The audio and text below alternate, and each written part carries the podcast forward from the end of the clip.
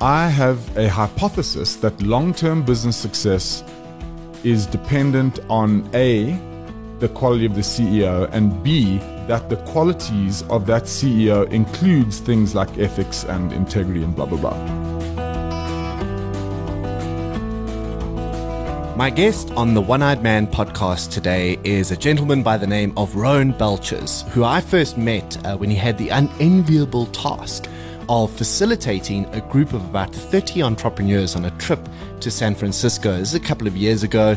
I was part of a delegation, if you like, a network of entrepreneurs that went uh, to Silicon Valley to meet with a series of businesses who we deem to be particularly innovative or disruptive, and then to take some of those lessons and bring them back to South Africa. Rowan had the task of putting together the program, organizing travel logistics, booking hotels and restaurants, an absolute nightmare, uh, real uh, cat herder supremo. Um, but I really came to appreciate his really considered approach to leadership, his ability to come up with piercing and interesting questions.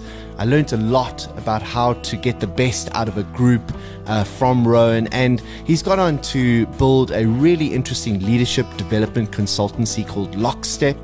And is involved in a project called the CEO Project, which seeks to define or redefine the nature of what a CEO needs to be and do in the modern world of business and society.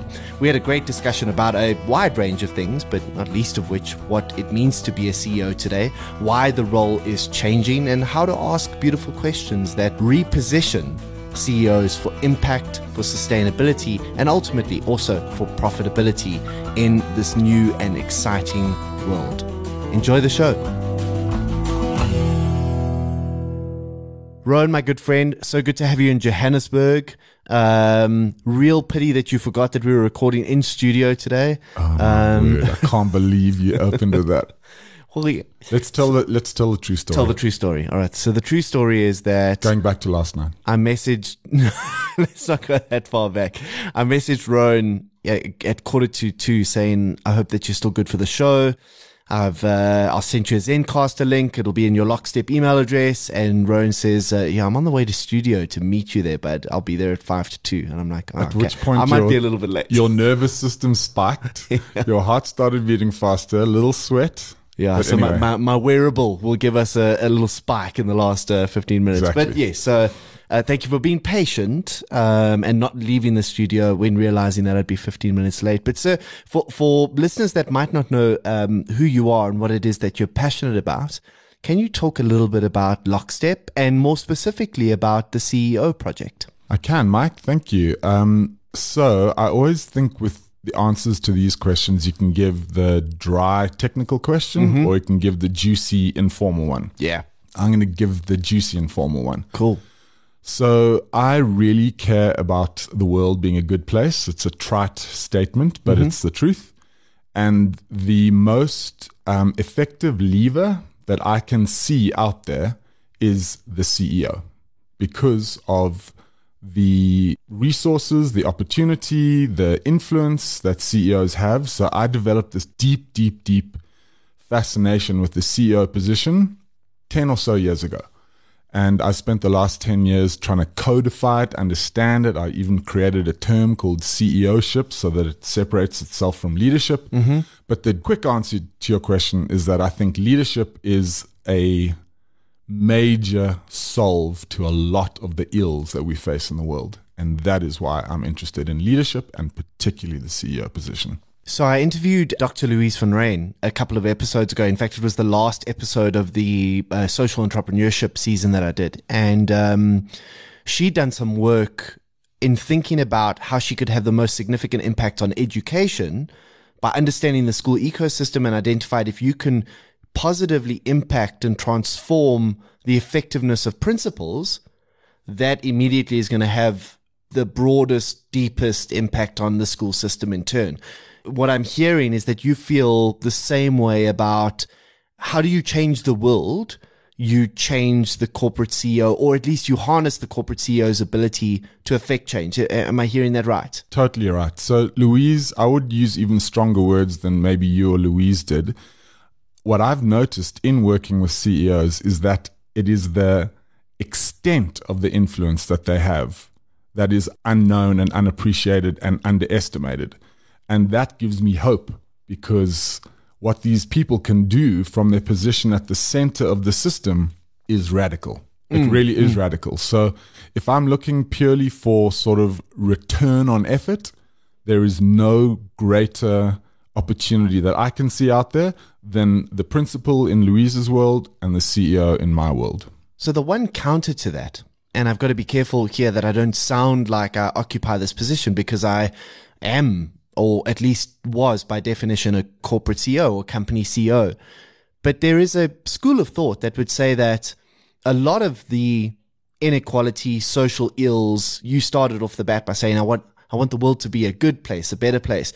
A lot of the things that are not great about the world, there is a big school of thought that says the corporate CEO has been an agent of that dysfunction, has been an active part of creating those ills, or at least indirectly causing uh, some of them. Is your thinking in terms of working with the corporate CEO about course correction? I mean, can you fix something that's broken or f- fix the thing that's causing the brokenness if that's the case? Or, you know, or is this about, you know, Mike, that's a little bit of a jump to suggest that everything that's wrong in the world is, is as a direct result of the corporate CEO. Where do you stand on that sort of thinking? Well, if you notice my language, I said leverage, but mm-hmm. I didn't say positive leverage. Okay. So leverage can go both ways. Sure. And I think the really poor CEO, the un, the ineffective or the the CEO with bad intentions can cause major, major damage because of this leverage. Yeah. So historically, that leverage I think has gone the other way, and there's tons of examples of of really ineffective, poorly developed, irresponsible CEOs. Mm. But there's a there's a change in wind direction, mm-hmm. and with younger people moving into the CEO position, there is a difference in how CEOs show up these days. And it's much more, and I know servant leadership is a bit of a trite term, but leadership at the CEO position comes much more from the place of service than it used to be. Um, and that to me is a very, very uh, encouraging wave to ride. So you, you describe a, a change in wind direction, and, and now you've used the metaphor of the wave, the, the changing tide. What's changing? Why is the typical CEO being asked to react or adapt or develop their skills in a different way? What's changed? I think a few things. Um, the first thing I'd say is consciousness, and that's a, that's a messy term, and it means a whole lot of different things to a lot of different people. But the position now is being undertaken with more consciousness than it used to be. Mm. So it used to be about driving a P&L, mm. a very narrow deliverable, not unimportant, but certainly not the whole game. And so the, the consciousness that's being brought to the position is broadening the skill set that CEOs now realize they have to have. So, for instance, just to make it really clear, self knowledge. Mm. That's a given for CEOs now. That was absolutely not a given 15 years ago, 20 years ago. And so, if you look at those sorts of things filtering through the CEO fraternity, that's one of 25 themes that I could name for you. But that's not really my question. My question is not so much what is the CEO having to do, it's more why is the CEO having to do that? What is it that's changing in the world or even in the world of business that is forcing a new breed of CEO to emerge willingly or unwillingly. Why why the change? What if you had to describe the change in wind direction? What name do you give it? Um, even though you don't like the answer to my question, I'm going to give you consciousness again, um, because you know if you look at what's being taught in schools, and you see your seven-year-old coming home with a much greater concern for the planet than you had, that's a change of consciousness that's being foisted upon you by wanting to be a good parent you want to be in alignment with what your child values. So that's just one small way that consciousness gets foisted upon the CEO. The second part of my answer is that sometimes the CEO position is called a super job. And I mm. love that term because it, ex- it, it explains or describes just how massive the CEO role is now. I almost think I'm, I'm almost at the place where I don't think a, a CEO position of a big global company can be done by one person anymore. Hmm. Okay, that's it. And I want to put a pin in that because I think that's really worth exploring. I love that idea. So, so if we, if let's use a random example of like a General Motors, right? Is the difference then, and, and this is what I'm hearing, so correct me if I'm wrong, what would probably have been a gentleman taking that seat in 1980 or 1985, the Jack Welch world, right? Versus what will probably be a lady taking that seat today. Is the difference not so much the room, the desk, or even the business that they're in, but the nature of the world around them and how aware they need to be of that in order to maintain a successful, sustainable trajectory. Mm, Is so that what's changed? Absolutely. So let's take um, GM, General Motors, um, run by a woman, Mary Barra, mm-hmm. Very, very well and highly considered in the world. And as an illustration of just how much things have changed, I forget the exact nature of the controversy, but I think GM was hiding information about exploding components in a car or, oh, wow. okay. or an accelerator that accelerated in a vehicle without being pressed. And so they had lots of accidents of cars careering forwards. Mm-hmm. So instead of hiding all that, Mary's approach to the congressional hearings around it was absolute 100% transparency, hmm. 100% ownership of the fault, and 100% ownership of the correction of that fault. Mm-hmm. So the whole tone of the conversation, the nature of it, was completely different to what it might have been 10, 15 years ago, where it might have been about stalling, maybe about lobbying Congress to downplay the matter. It just was a complete inversion of how that would have been handled in the past. And that, I don't think it's as, as simple as putting it down to um, gender difference. It's absolutely not that. It was just the quality of person that Mary is hmm. and how that showed up in the business context of this controversy.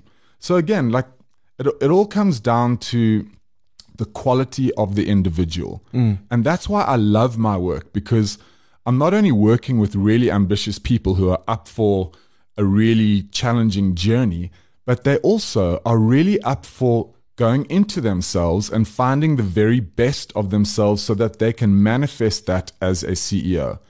I heard this great thing the other day. I hope I get it right. It's called the hunger quotient. Hmm? Have you ever heard of it? Mm-mm. So the hunger quotient boils down to ambition plus talent minus distractions. Okay. It's a cool idea. Yeah. And um, the hunger quotient in CEOs is invariably high. Hmm. And that's why I love working with CEOs because, you know, I'm, I'm pretty into my work and uh, I work well when my energy is matched by mm. my clients. Mm. And CEOs generally are assured of matching me. Um, at least for energy, not, not an ability. I'll doff my cap to their greater ability, but certainly in energy for the role, energy for growth, and energy for the tool that their business can be in the world. And one of the things that I'm bringing into the, the world of CEOship is the fact that that business, I use the word tool, but actually the word I use with my CEO clients is jewel. To consider their businesses as jewels that are forever being polished hmm. sparkling in the world, putting out great people into the world and into their communities and into their families, all of which can be accomplished through businesses. And historically, those same sorts of societal contributions came from churches and maybe the army um, and those sorts of you know schools universities those big institutions vehicles of meaning yeah vehicles of meaning but i do believe mike and i believe this strongly that business is going to take over, if it hasn't already, as being the most powerful tool in society. And when government and civil society and business start to create a little nexus where they all come together, I think that is where we're going to see the needle moving on some really big problems in the world, but also the needle moving on performance and business performance and profitability and and all of those things that are being seen in a more wise, intelligent light these days. You can see my energy for it coming out. And I love that. And so I'm going to allude to a, a phrase that I used as I stumbled in rather late to our uh, recording session earlier on. Around emphasis know, on the word stumble. Stumbled, or? yeah. Mm. Just just because you can doesn't mean you should. Sorry. Now, I I wrestle a lot with this element, this thing that you've just spoken about when it comes to businesses taking on some of the humanity that maybe we've lost in other more traditional institutions or the the question I want to ask is is should business be doing that? And invariably my instinctive answer is yes, businesses should be able to address what is and certainly seems to be an increasing amount of complexity and need in the world. Um, that's something that we talk about a lot on the show. I mean, it's one of the fundamental proponents of, of our mission, our discussion is the world is getting more complex and more unpredictable. So what do we do with that? How do we lead in that circumstance? However, there is an assumption that I want to pull apart with you that businesses must be good, must be sustainable, and must be considered and must be intentional to be successful. Because I know that you and I toot that horn, but the reality of it is that out there in the world, that's not always the case. You can be quite shitty and still be enormously successful. So, so the question is, after that diatribe, and sorry for that, is do you have to be a good person to be an effective CEO? Yes. Okay. If you take the long view. Okay. So that's the caveat. That's the caveat. And I'm going to go back to some language you used um, mm. a few sentences ago when you said, should business take on these problems? Mm. So my sense is that they aren't taking on anything. They should be relishing these problems because in these problems lies commercial gain. Mm. So if you look, I don't know what your relationship with Patagonia is, but it's the most extreme company out there in terms of its goodness, right? Mm. Patagonia is incredibly commercially successful because of how they are in the world. When I see the Patagonia brand now, I have this flood of good thoughts that come through me. I don't mm. even like the brand that much visually, mm. but I love the brand for what it does. And I buy Patagonia stuff because of what they're doing in the world. So I don't see it as an obligation. I see it as an opportunity. And that's one of the big turns that I wish CEOs could start to, to make is that they say um, being a good business is good for business. And that's a nice, trite, neat line. But actually, there is a huge commercial opportunity awaiting the fast movers who can see it for what it is. It's not an obligation, it is an opportunity. So I, I sort of see this argument a little bit differently. Mm. Getting back to your very pertinent and searching question about whether you have to be a good person to exist to be effective. To be effective. So here's my take on that. And I'm going to use ShopRite as an example. Mm. And, and I don't, I really have nothing against ShopRite. In fact, I appreciate ShopRite because they challenge my hypothesis. So ShopRite, by most people's estimations, is a very difficult place to work. It's quite hard. Mm. Um, it's quite punishing. Mm. But yet, their commercial success over time has been astonishing. Mm. They've gone into Africa and succeeded mostly. Where so many others have failed, yeah. All others. Mm. I can't think of of one Maybe example. An MTN, yeah. Uh, yes. To a greater or lesser degree, yeah. yeah. Some fines in Nigeria might have. Uh, fine, fine, fine, fine. um, but but yes, that's probably a good example. So my take is that you can you can be a company that goes against the grain of today, but have something in your business which is so strong that it lets you sort of live a life that's relatively more extended than the next business. And mm. and what Shoprite got right was, you know, how to how to be a big FMCG company, negotiate hard with suppliers and send stuff in a really tightly controlled distribution channel across a continent. That's going to last them a long, long, long, long, long time. Hmm. However, there are some winds of change that ShopRite would be well advised to look at if they are to maintain that position of superiority and competitiveness. Mm. So that's why in the long term is a very important caveat. You can succeed in the short term. And, you know, dot com bubble companies, they're, they're thousands. I've been part of one when I lived in San Francisco. Short term is easy. You can fool a lot of people. Venture capital money can make your P&L look very different to what it really is. There's lots of hides. But in the long term, I think a good person, and I guess what I should challenge you on is: does good mean effective, or does good mean wholesome? Mm. In your in your well, I think context. that's why I use those two words quite specifically. So when I use the word good, in in context of a good person. It, it doesn't mean are they successful. It doesn't mean objectively that they've been achieved some level of material success. But there, I'm talking about integrity. I'm talking about moral standing. I'm talking about authenticity. Some of the things that you spoke about earlier. When I'm talking about an effective business, that's also something that we could unpack, right? Because surely, yes, you must enjoy some growth. You must enjoy um, some profitability. Uh, you must have hopefully some semblance of well-being and health and happiness or fulfillment amongst your employees so that they stay there and continue to add value in their communities and so on. So there are a number of different metrics that we could include into effective business. But even if we just took the measure of commercial success, does that change your answer at all? No, not really. Um, look, I'll give you an example. One of the things I work with CEOs on is bias and acknowledging and owning the bias that we have on any given topic. Mm. My bias is being exposed here. Not exposed in a bad way, but it's being surfaced. Mm. I have a hypothesis that long term business success is dependent on A, the quality of the CEO, and B, that the qualities of that CEO includes things like ethics and integrity and blah, okay. blah, blah. I spoke to 15, 16, 17 fund managers at the end of last year.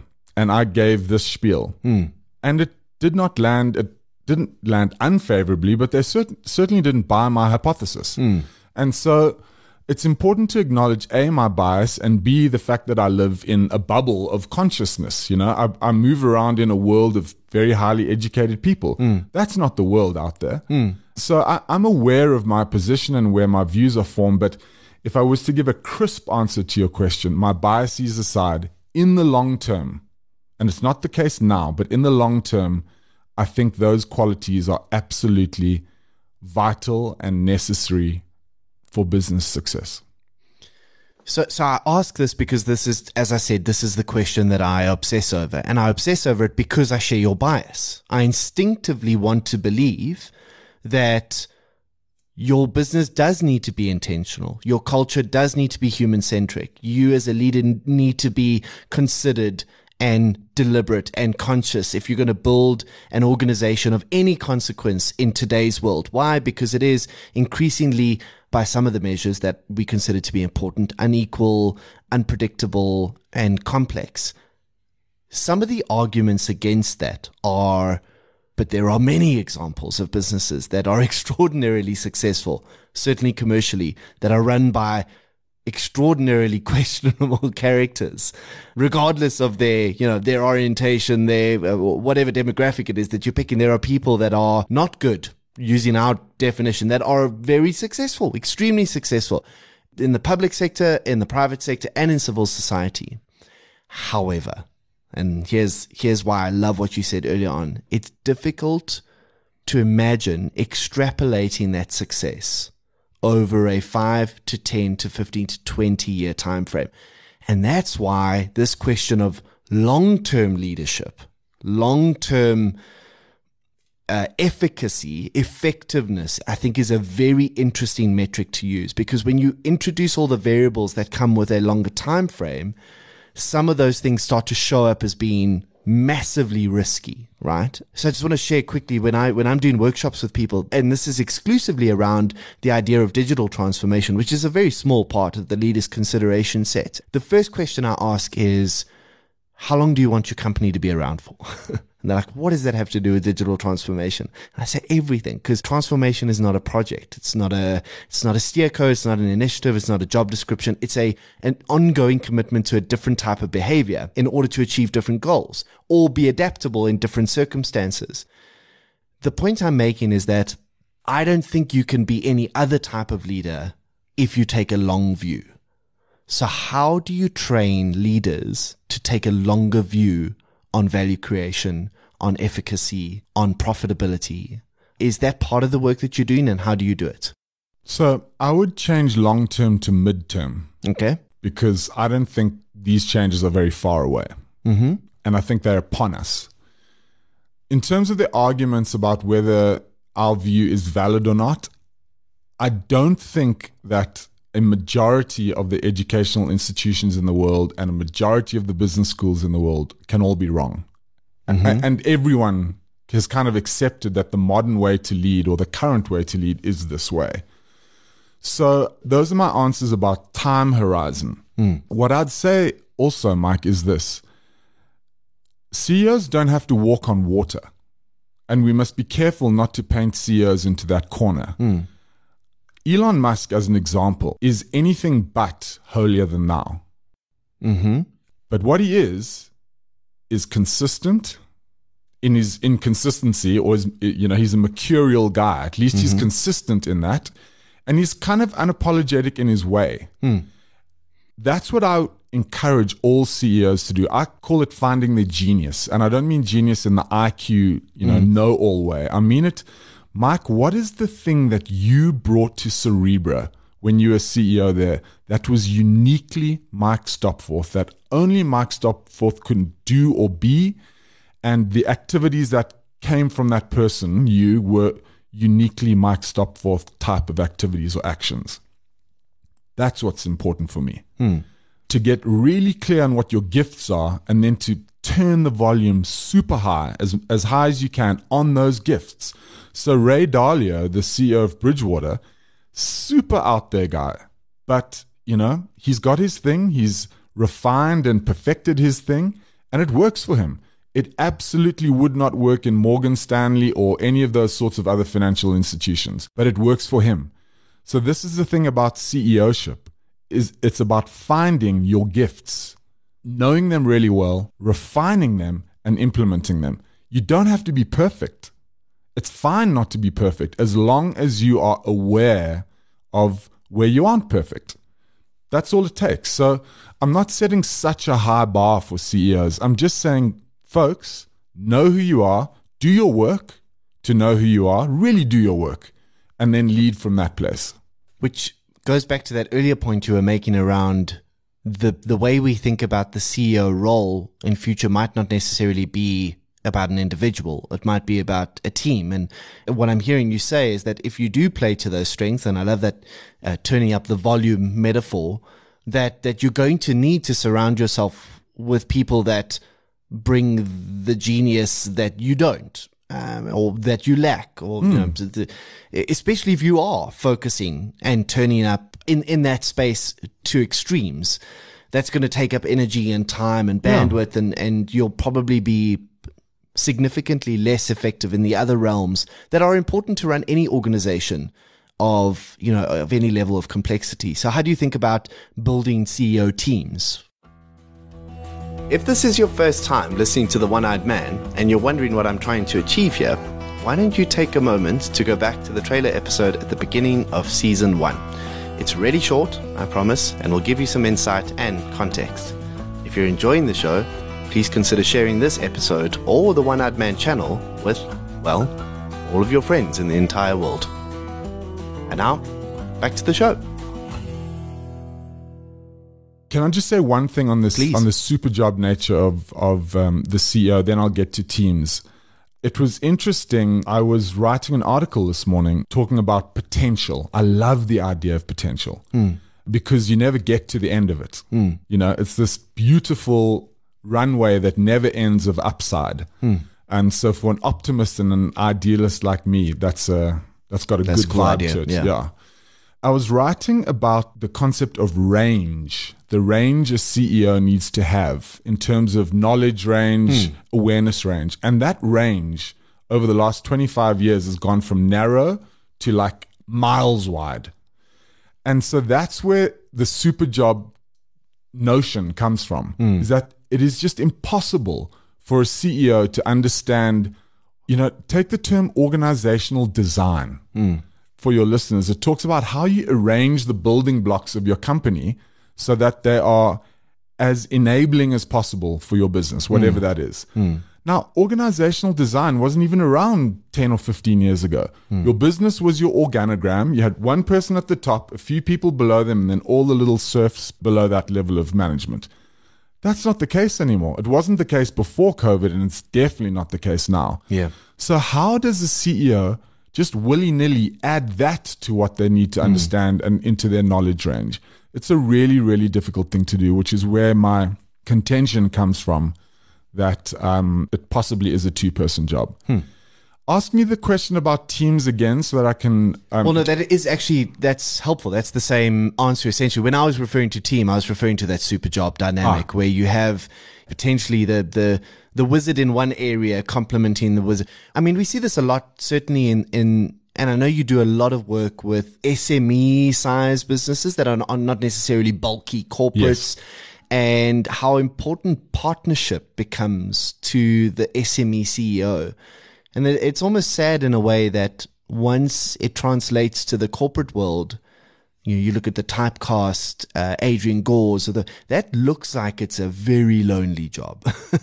um, extraordinary levels of responsibility, accountability, and we do see certain personalities really shining in their ability to take on that mantle. And I suppose they have a board, but it does look super lonely uh, up there. Um, is that your understanding of it, or is it very is it very different when you look at the, the typical CEO in the SME landscape versus the corporate landscape? That's a good question. My answer is not clear because I see evidence of both. I think it's a, a cliche, not in a bad way, that the CEO position is a lonely position, hmm. but I do not see any reason why that has to be the case. Hmm. Hmm. Those are choices the CEO makes. Okay. And this is one of the things that intrigues me about CEO work is that there's an inheriting that happens.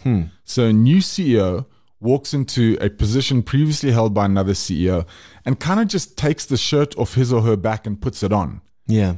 Now, for me, that is insane because A, it stops progress. B, there's no there's no telling that the original way is going to suit that CEO's way. Sure. So, so there needs to be a redesign of it. And if the prior CEO was lonely, there are myriad ways not to be isolated as a CEO. Forums, coaches, advisory panels, boards. Uh, you know, it's a choice to be lonely. Yeah. Yes, I think the the ultimate accountability. It's a pressurizing reality, hmm. but that's different to doing it on your own. Hmm, you don't sure. have to do it on your own. You can be accountable and also in partnership. Totally. And I think in the world we're living in now, and I think will become even more this way, the ability to partner is one of those high EQ hmm. skills.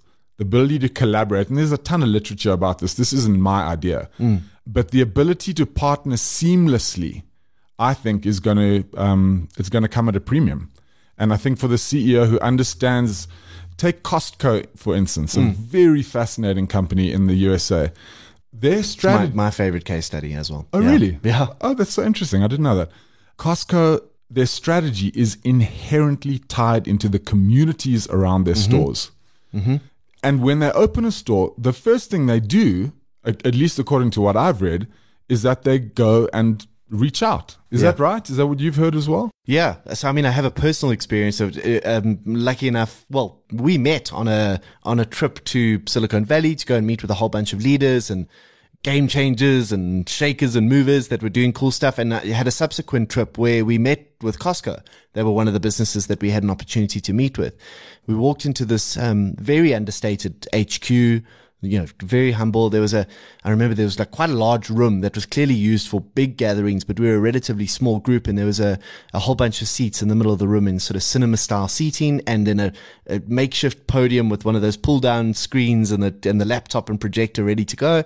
And in the corner of the room on the right, as you walked in, there was a, a couple of trestle tables with some foam cups and, and a, and a man making a shame, this little dude in a, uh, his slacks and his crocs making coffee for us and, and greeting everybody.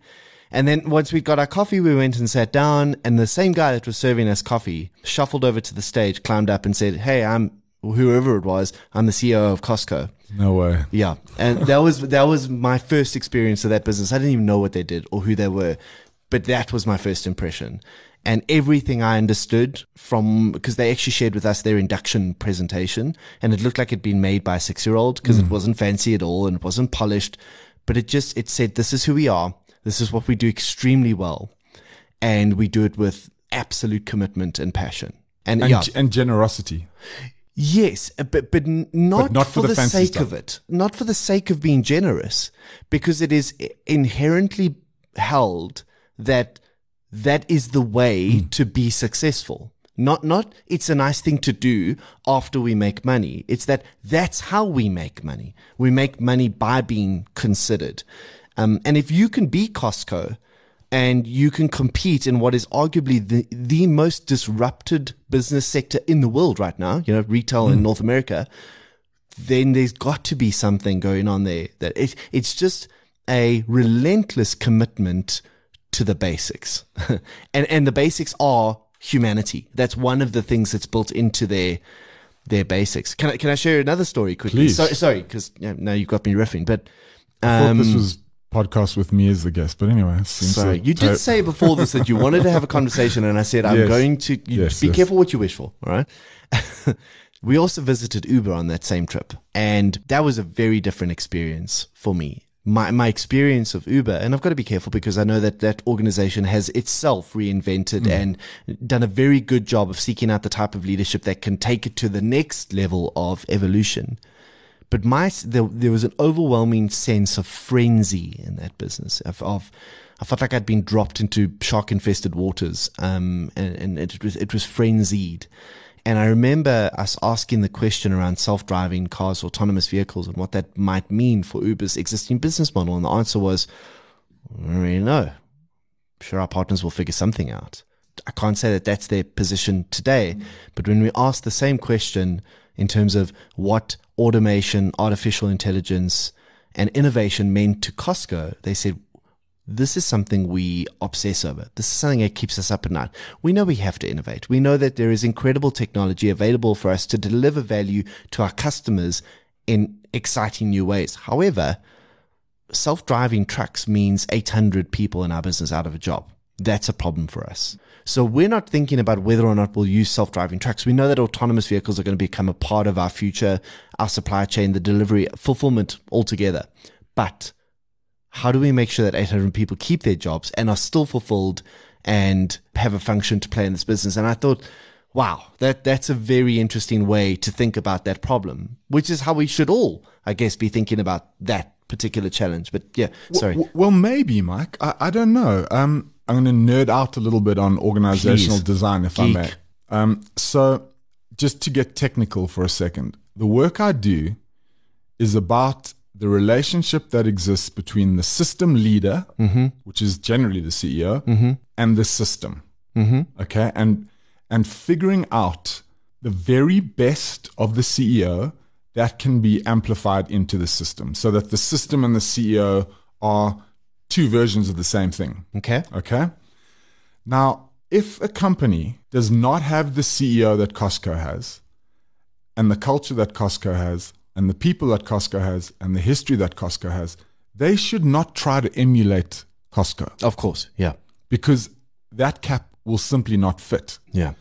So It's like me trying to emulate LeBron James. There are inherent problems with that ambition. Mike, we could be here all day on the problems with that comparison. Yeah. Um, just not going to happen. Not going to happen. Same for me. I'm in the same boat. And so this is where the beauty of business comes in. And I'm so passionate about this that I, I, I feel like standing up and shouting this from the rooftops.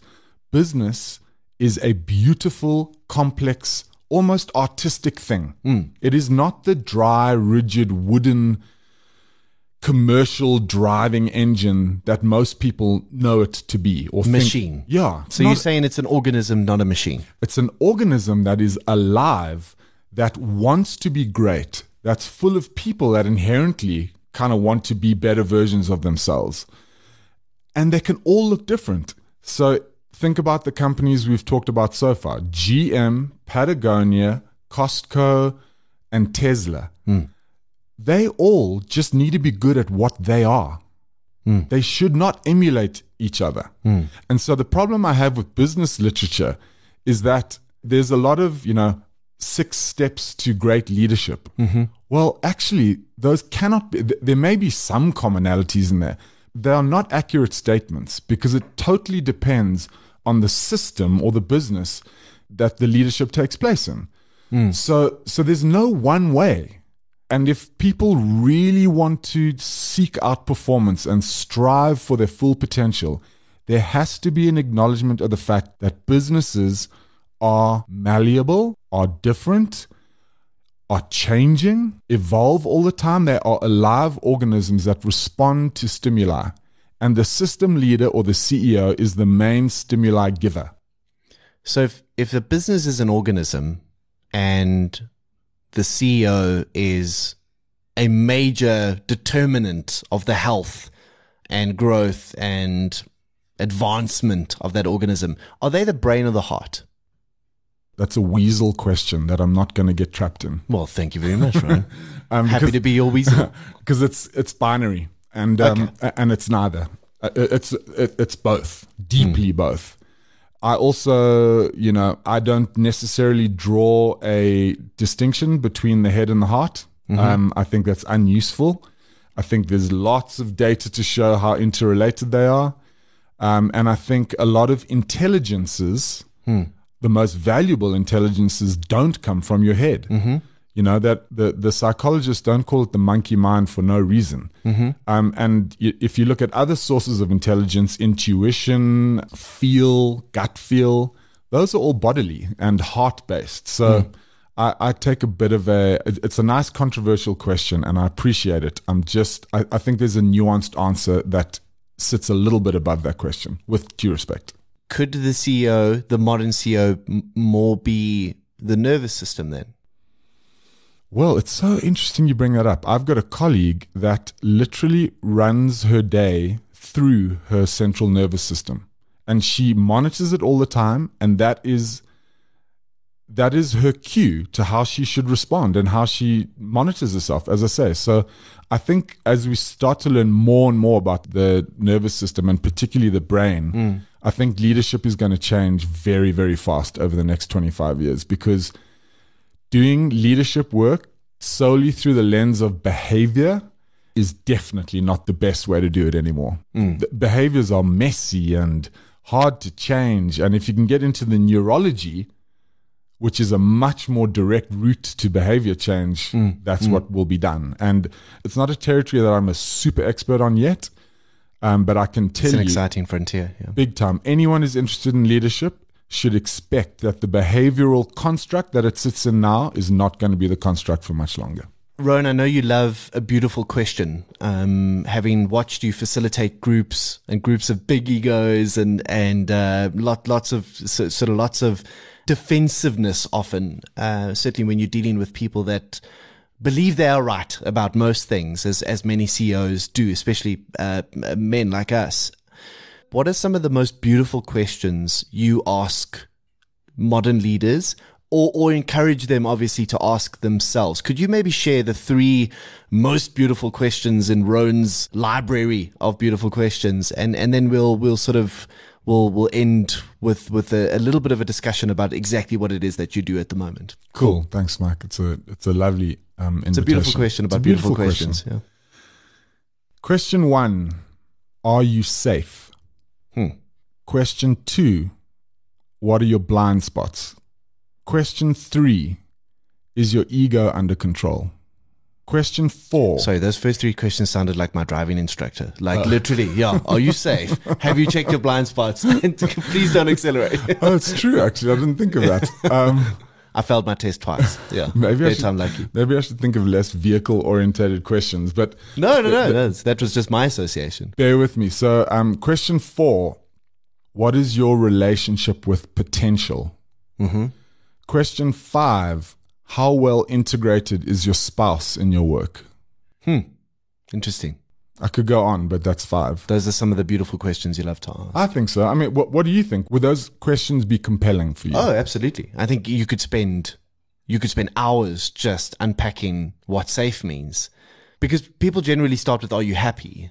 And that's a highly stigmatized word, right? So there's there's conditioned responses to that question are you safe is not a question that people who think they are responsible for other people's safety often ask themselves. Um, that's a really interesting one. Yeah, sometimes I spin that into are you worthy of someone's trust? Mm. But I think safe hits a bit harder. Oh, that's interesting because I didn't read it that way at all. Uh-huh. I didn't hear, are you a safe place or a safe person? I heard, do you feel safe right now? Ah, that's an equally good So I heard, question. it, I heard it completely differently. well, that's an e- yeah, that's an equally good question. Okay. Because imagine leading from a place of non-safety and what your central nervous system is doing then. Just how somebody interprets the question, well, that's what makes a beautiful question, isn't it? Is that it can be interpreted in multiple ways and, and people will find themselves adding meaning to it. But I think, are you safe is a great question because you could interpret it as, are you a safe destination for other people or are you, do you feel safe right now? Can I add my last two? Please, just for please. the just for the benefit of your listeners. Is your strategy free of your bias? Hmm. And then my final one is what is your success hypothesis for your business? Hmm.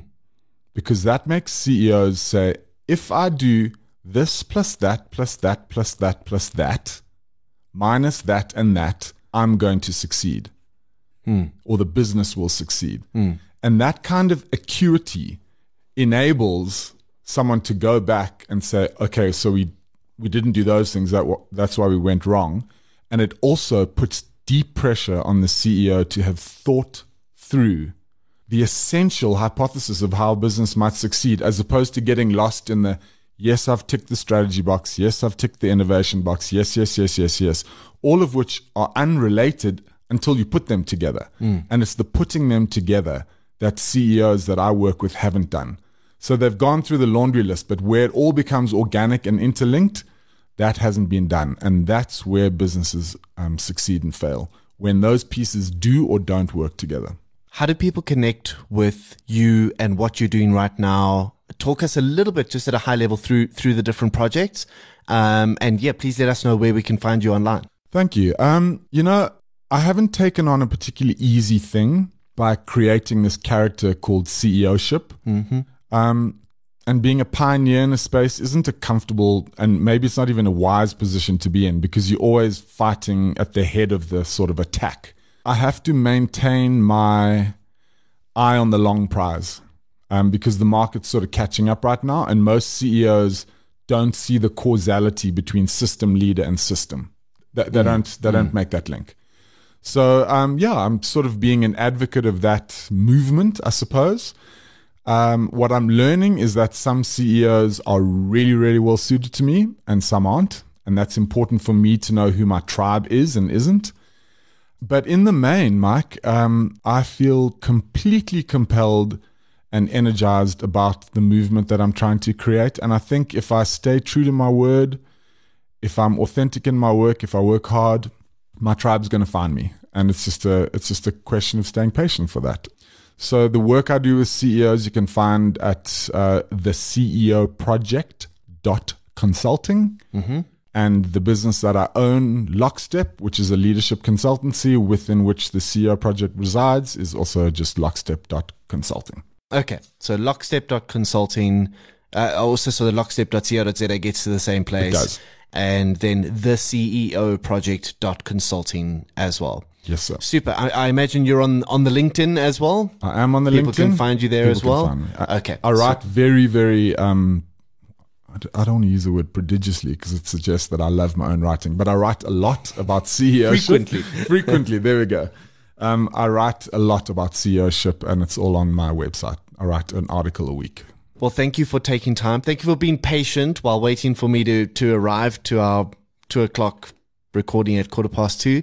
Especially, thank you for teaching me something about the importance of beautiful questions and how they can change the dynamic of a group and an opportunity to facilitate is something that I hold very dear as an experience that I've learned from you and, and watched you develop. So, um, thank you for that. And thanks for making time here in Joburg. I look forward to having small quantities of wine in Cape Town with you soon. Thank you, Mike. It was a pleasure. And for your listeners, just to finish with this, um, the host of this podcast was, possibly is, and might well be again, a very exceptional CEO. Thank and, and I know that from from first-hand experience and from what many other people have said. So You're very congratulations on your body of work, Mike. Thanks very much, sir. Cool. Take care.